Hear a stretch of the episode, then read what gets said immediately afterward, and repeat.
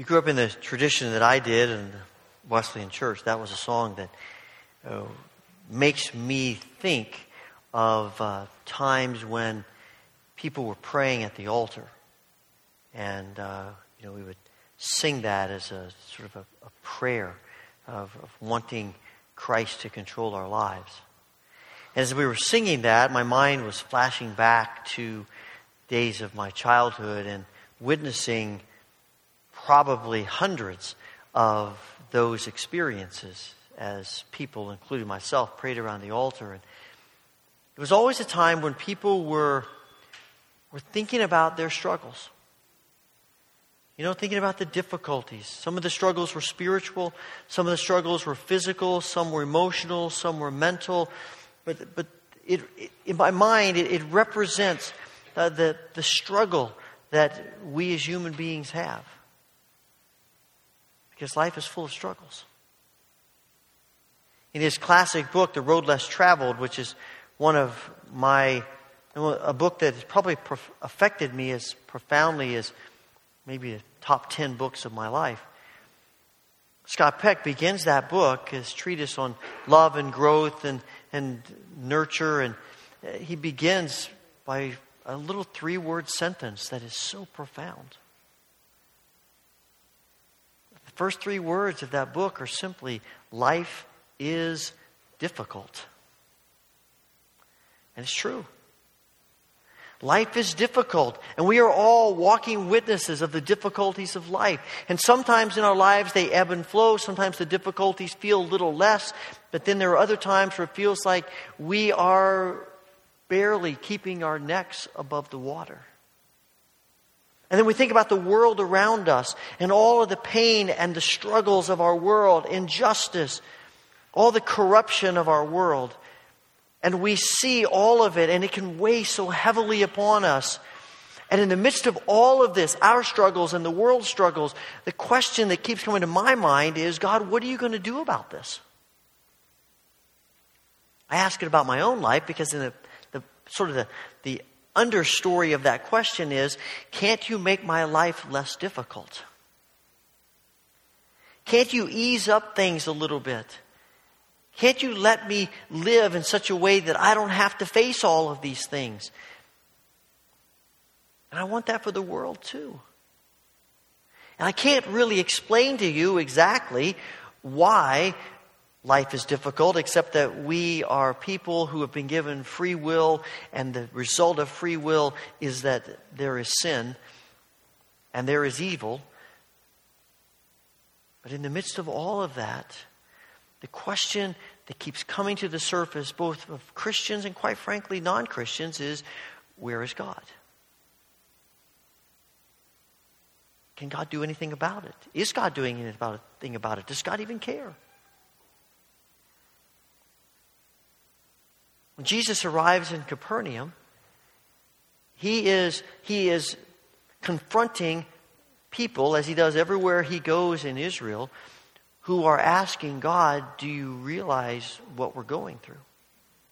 We've been waiting a long time. We've suffered a lot. We're still wrestling with life. Are you going to do anything about it? Does it even matter to you? And onto the stage of their questioning and their struggles and life is difficult, Jesus emerges. He's been all around the region of Galilee. Right before this, as we talked last week, he was in Nazareth, and that did not end so well he, uh, he got a little confrontational with them subtly, and they want to throw him off a cliff. So he now comes to Capernaum, and you almost get the sense as the crowd welcomes him, they're saying, Look, we won't treat you like those crazies in Nazareth. We're glad to have you here. And they welcome him with open arms. And he comes to the synagogue and he begins to teach. And Luke tells us that he teaches with authority, and the people are amazed they're amazed at his authority. I, I think it's a message that words it this way. You can always count on Eugene Peterson to turn a phrase. They were surprised and impressed. His teaching was so forthright, so confident, so authoritative, not the quibbling and quoting they were used to.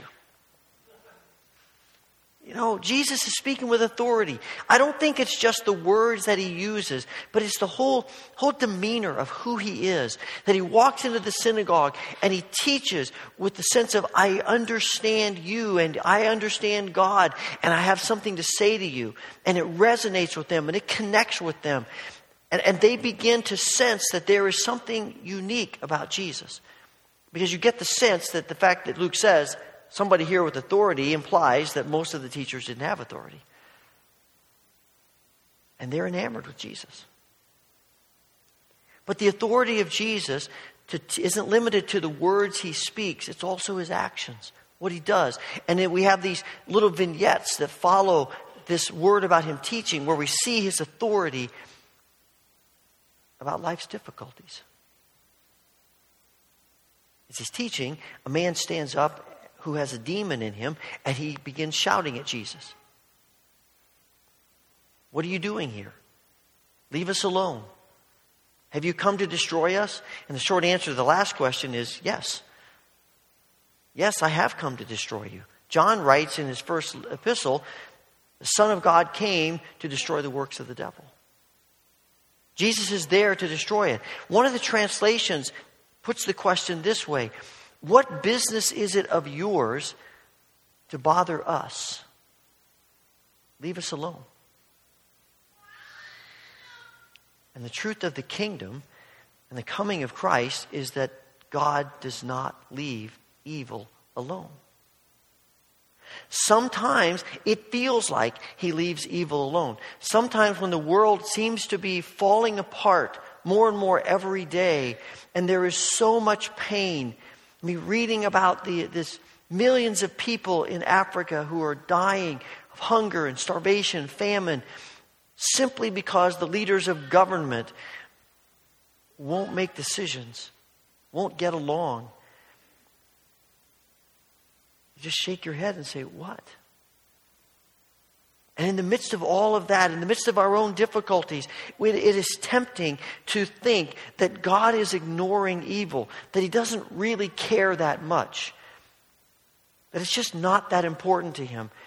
That when the demon says, What business is it of yours? that God says, Well, I guess you're right. It really isn't my business. Jesus says, Oh, it's my business. That's why I'm here. I am here and, I, and his, as his ministry begins, he makes it crystal clear he has come to address evil. And he has authority over evil. It's not just that God cares about evil, that Jesus is concerned about evil. He has the authority to do something about it. All he has to do is to rebuke that demon, and it is done. No argument, no pushback, no struggle, it's done. we just sang in the song, The Great I Am, the demons run and flee at the mention of your name, is true. And in this world of evil and difficulty and struggle and pain, God is not silent. God is not helpless. And God is, is not ignoring it.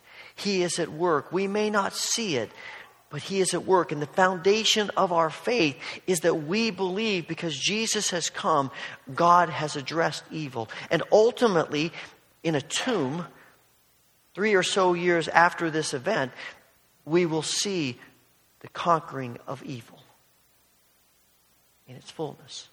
And ultimately, the kingdom will come and we will see what is now hidden from us, but is a reality. God does not ignore evil, even though sometimes it may feel like it. But our problems are not limited to just evil in a general sense. There is also the struggle of the consequences of evil. We all live with the consequences of evil. We live in this fallen, broken world. And, and every day, in our, in our bodies, in our relationships, in our work, things we try to accomplish, we are continually wrestling with the consequences of evil. When Jesus is done at the synagogue, he goes to Peter's home, and Peter's mother in law is, is violently ill, and you get the sense that she is maybe nearing death. And they ask Jesus to heal her, and he willingly does that, and he stands over her. And I'm intrigued at the way Luke describes this. He says Jesus rebuked the fever. It seems like an odd way to say that, doesn't it? He rebuked the fever. Now, in early in chapter or verse 35, it says that Jesus rebuked the demon, and that makes sense. But to rebuke the fever seems odd to me, and it caught my attention, and I began to ponder that. And it struck me, it is the same word used here. I think there is this sense that, that Jesus doesn't just address evil in a general sense, but he is at work helping us deal with the consequences of evil in a specific sense. Now, I don't mean by this that this, the, the Peter's mother in law sinned, and so that's why she's sick. There are people who will say that. You know, there are people who, who will tell us if, if you're a Christian and, and you're sick, then something's wrong with you. There's something wrong with your life. You've sinned. You, you've, you've done something against God, and, and this is the result of that. And I, I don't believe that at all. I think we get sick because we live in a fallen world. Because we live in a fallen world, there are diseases and there are fevers, and we have to wrestle with hard things like cancer and heart failure and, and issues of our minds and relationships that get fractured because we hurt each other and jobs that don't work out the way we want them to. I mean, all of this is, is are the consequences of, of the reality of evil. And all of these things are bigger than us. If they weren't bigger than us, we just take care of them and be done with it. But they're bigger than we are. We, we don't have control over them. We don't have control over how other people respond. We don't have tr- control over the, the economy. We don't have control over whether we get that job or not, or whether this relationship works out or not. It's not that we don't have any part in it, but we don't have final control of it. There are other people and other circumstances involved. It is beyond us, it is bigger than us, all of these things. Even the medical issues, as much as the medical profession has progressed in treating our diseases and our struggles, the reality is, at some point, it's not going to be enough. And we probably have all had a physician say to us, well, this is the best we can do. And even the, the, the, drugs that come out in the market to help us with this disease often have side effects that are sometimes you have to wonder if they're not worse than the disease. All of this keeps coming at us. Does God care? And Jesus wants us to understand that He is greater than all of the consequences of evil in this world that we deal with. We don't always see it. It isn't always as clear as we would like for it to be. He doesn't always deal with them the way we want him to. But the foundation of our faith is that Jesus is greater, that he can rebuke a fever and it goes away that these masses of people can come to him and he can heal them. That he is at work even now. And our minds tend to gravitate toward the things that God isn't doing and hasn't done. We often forget all of the ways in which God has addressed the struggles and the difficulties and the pains that we face. But that's still not the end of the story. That evening, they bring people to Jesus, more people to have him heal them. And as he's healing people, it sounds like there are numerous people who are demon possessed. And all of these demons start shouting at Jesus like the first one did We know who you are. You're the Son of God. And again, Jesus rebukes. The third time, now he rebukes the demons and tells them to be silent. I've always wondered why Jesus did that. I mean, it seems like a bad public relations move, doesn't it? I mean, you have people, you have, these demons are telling the truth. They're saying, this is the Messiah, this is the Son of God. You know, you, in some way, you know, there are certain circles, you say any publicity is good publicity, right? And, and it's not even Jesus' friends who are saying this, it's those who hate him. They're proclaiming the truth.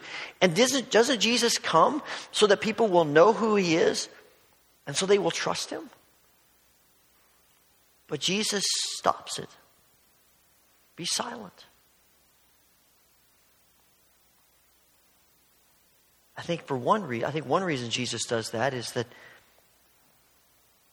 demons don't get to be the ones to tell people who Jesus is.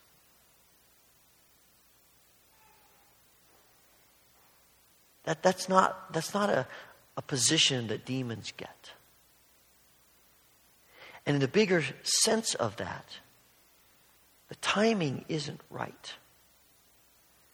This is not the right time for, for Jesus to declare to these people who he is. That will need to come gradually, slowly, primarily with a small group of people until they begin to get it. Because if, if all of this is revealed right now at the beginning of his ministry, to this crowd in this place at this time, they're going to completely misunderstand who Jesus is. Because in their minds, the, the Messiah is a, is a revolutionary for most of them. And, and, and he's going to come and bring in the kingdom through power and the sword. And that's not Jesus' plan. And it's not time yet It reminds me of when Jesus, just at the beginning of this chapter of Luke 4, Jesus is being tempted in the wilderness. And one of the temptations, the last one, is that Satan takes him up on the top of the temple. And he says to him, You jump off, and the scripture says your angels, the angels will rescue you. They'll catch you. And I could almost hear the evil one saying to Jesus, What a public relations stunt that will be. I mean, you talk about drawing a crowd. This will be bigger than Nik Wallenda crossing Niagara Falls. This is going to be big. You get up on top of the temple, a crowd's going to be drawn around, and when everybody gets there, you jump, and the angels come and save you. You want followers? You're going to have followers. You can't beat this strategy. And Jesus, in essence, says to him, But that's not how the kingdom works. And we're reminded that, that evil doesn't determine kingdom decisions.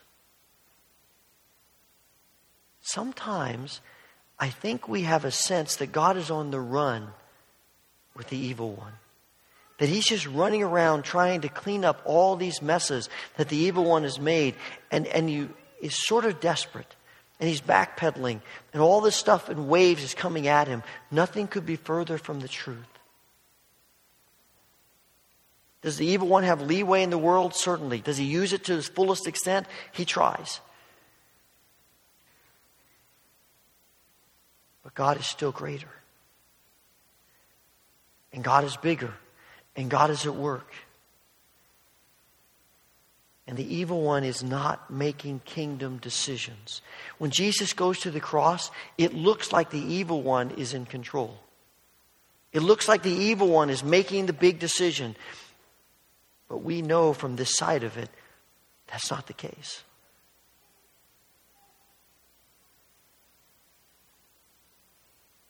I think in a, I don't know, and maybe in a subconscious way, we can get sucked into the same kind of mindset about the kingdom. We, you know, subconsciously, we wrestle with wanting to control Jesus and to control the kingdom. I have a sense that's what's happening as this section comes to an end. And the people find Jesus and, and they, they say to him, Look, this has been awesome, and we just want you to stay here. Believe me, we have enough things for you to work on. You just stay here and, and you heal all of our diseases and you, you solve all of our problems and you take care of all of our struggles and you can just be our little personal God. And it'll be awesome. And, I, and Jesus doesn't rebuke them this time. His response is not a rebuke because what they're saying, I don't think it's evil. It's just a misconception of the kingdom. Jesus says, That's not why I came. I've got lots of other places I need to go who, that people need to hear the good news. And you just don't quite understand the kingdom yet.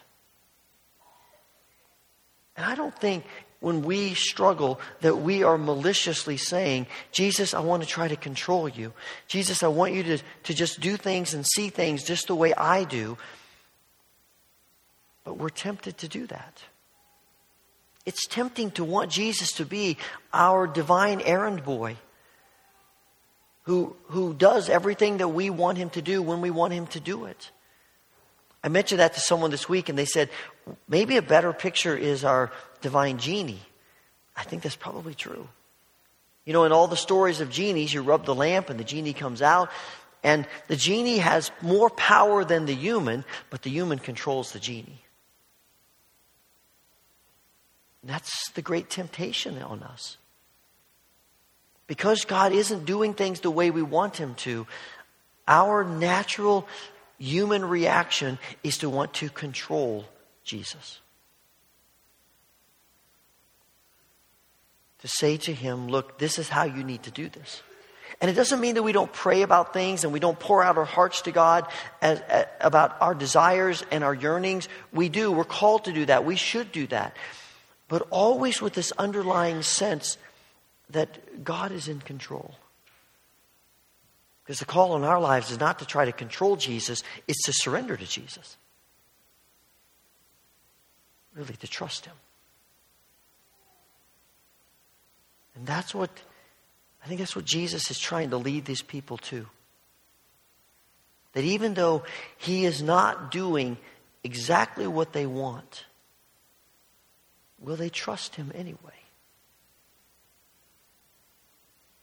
The psalm we read earlier, Psalm 42. You know, the, the psalmist is discouraged and struggling. He keeps trying to, to say the right things, but he's really wrestling with life. And he finally gets to the very end and he says, Why am I so discouraged? The answer, the solution, I'm going to put my hope in God.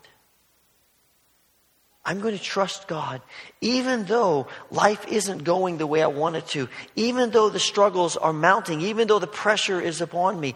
I'm going to trust God because I believe in Him. And we're called to do the same thing to trust God that Jesus is who He says He is. And we trust not just with our words and not just with our attitude, but with our actions as well how we live out our lives in the midst of difficulties and struggles and evil and its consequences. I wonder if one of the ways in which we could measure our trust, because it's hard to measure trust, maybe one of the ways is, is when people examine our lives, do they believe that we trust in Jesus? When they talk to us, when they watch us to believe that we really do trust in Jesus. We're honest about our struggles, and, and we're honest about our burdens, and we're honest about our frustration with God, quite frankly. But something underneath that sends the clear message that even with all of that, we do believe that Jesus is who he says he is. And our goal and our desire is to live in that truth.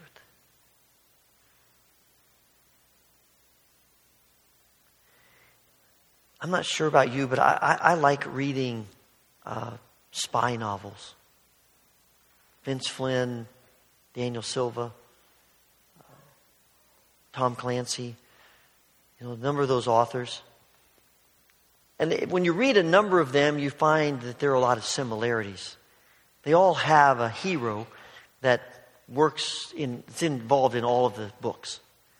And, um, and they paint their heroes differently, but they all have a hero. And the plot lines are not all that different. They work themselves out in different scenarios, but it, You know, the hero is sort of at home, minding his own business, doing his own thing, and then some huge crisis either has evolved or is about to. And this hero gets called into action. And, and the hero is at work and begins trying to figure out what the problem is and how to solve it and how to remedy it. And, and the whole, most of the book is the whole journey of that. And in the middle of it, everything is falling apart. And, and, and life it looks, and the situation looks hopeless. And the hero feels helpless. And there is destruction and mayhem and all of this stuff going on in the middle of the story. And if the author is good and you're reading it, you get drawn into the story. And, when I'm reading these novels, I start feeling what the people in the story are feeling. Of course, I always put my place in the hero, myself in the place of the hero. Of course, that's the thing you do, right? And, and so I'm feeling all of this stuff, right? I'm feeling the agony, I'm feeling the anger, and I'm feeling the helplessness and the hopelessness. And, and, and I can sense myself getting very emotional in these stories. I, I, often read them at night, and I sometimes have to put, stop reading them and do something else because I can't go to sleep. I'm so involved in it because it's such good writing. And then I pull back. And it's as though I'm looking down at the story. And I see the beginning, and I see all of this going on in the middle. But I also see the end. And I know that when, by the time you get to the end, the hero is going to figure it out and come to the solution and save the day. The people in the story don't know that yet. But because I have the perspective that I have as a reader, I know. There's something of the gospel in that. We're in the middle.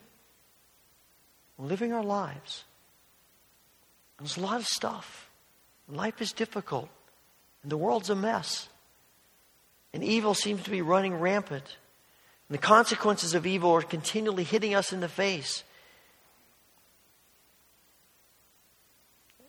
And the only way to survive in the midst of that is to remember how the book ends. There is an empty tomb. Jesus is with the Father, and Jesus has promised that He is going to come, the day is coming when He's going to usher in His kingdom, and everything's going to be set to right. And that's our faith. That's our hope. And when you know that, changes how you live.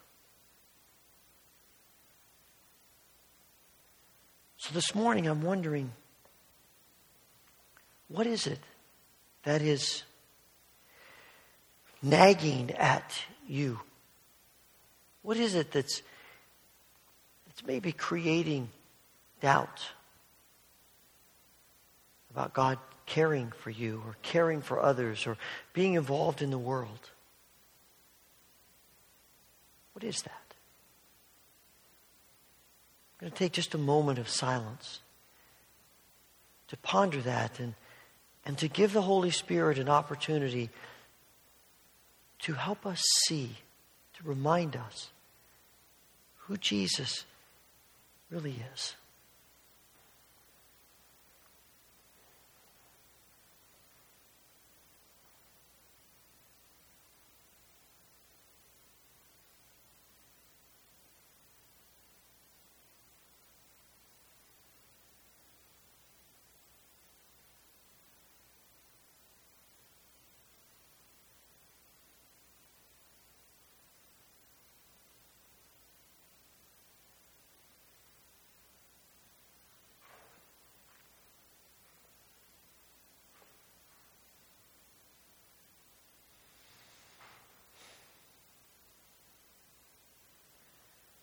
Father, we cannot truly explain why things happen as they do. We acknowledge that our wisdom is so far short of yours. And we have questions and doubts, and we struggle. But Lord, this morning we want to declare that we believe Jesus is who he says he is.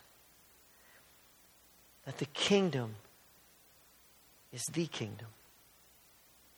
That you are God. That there is none like you. And that all things are ultimately in your hands. So fill us with that faith and that trust that we might live in that truth. And we ask this through Jesus. Amen.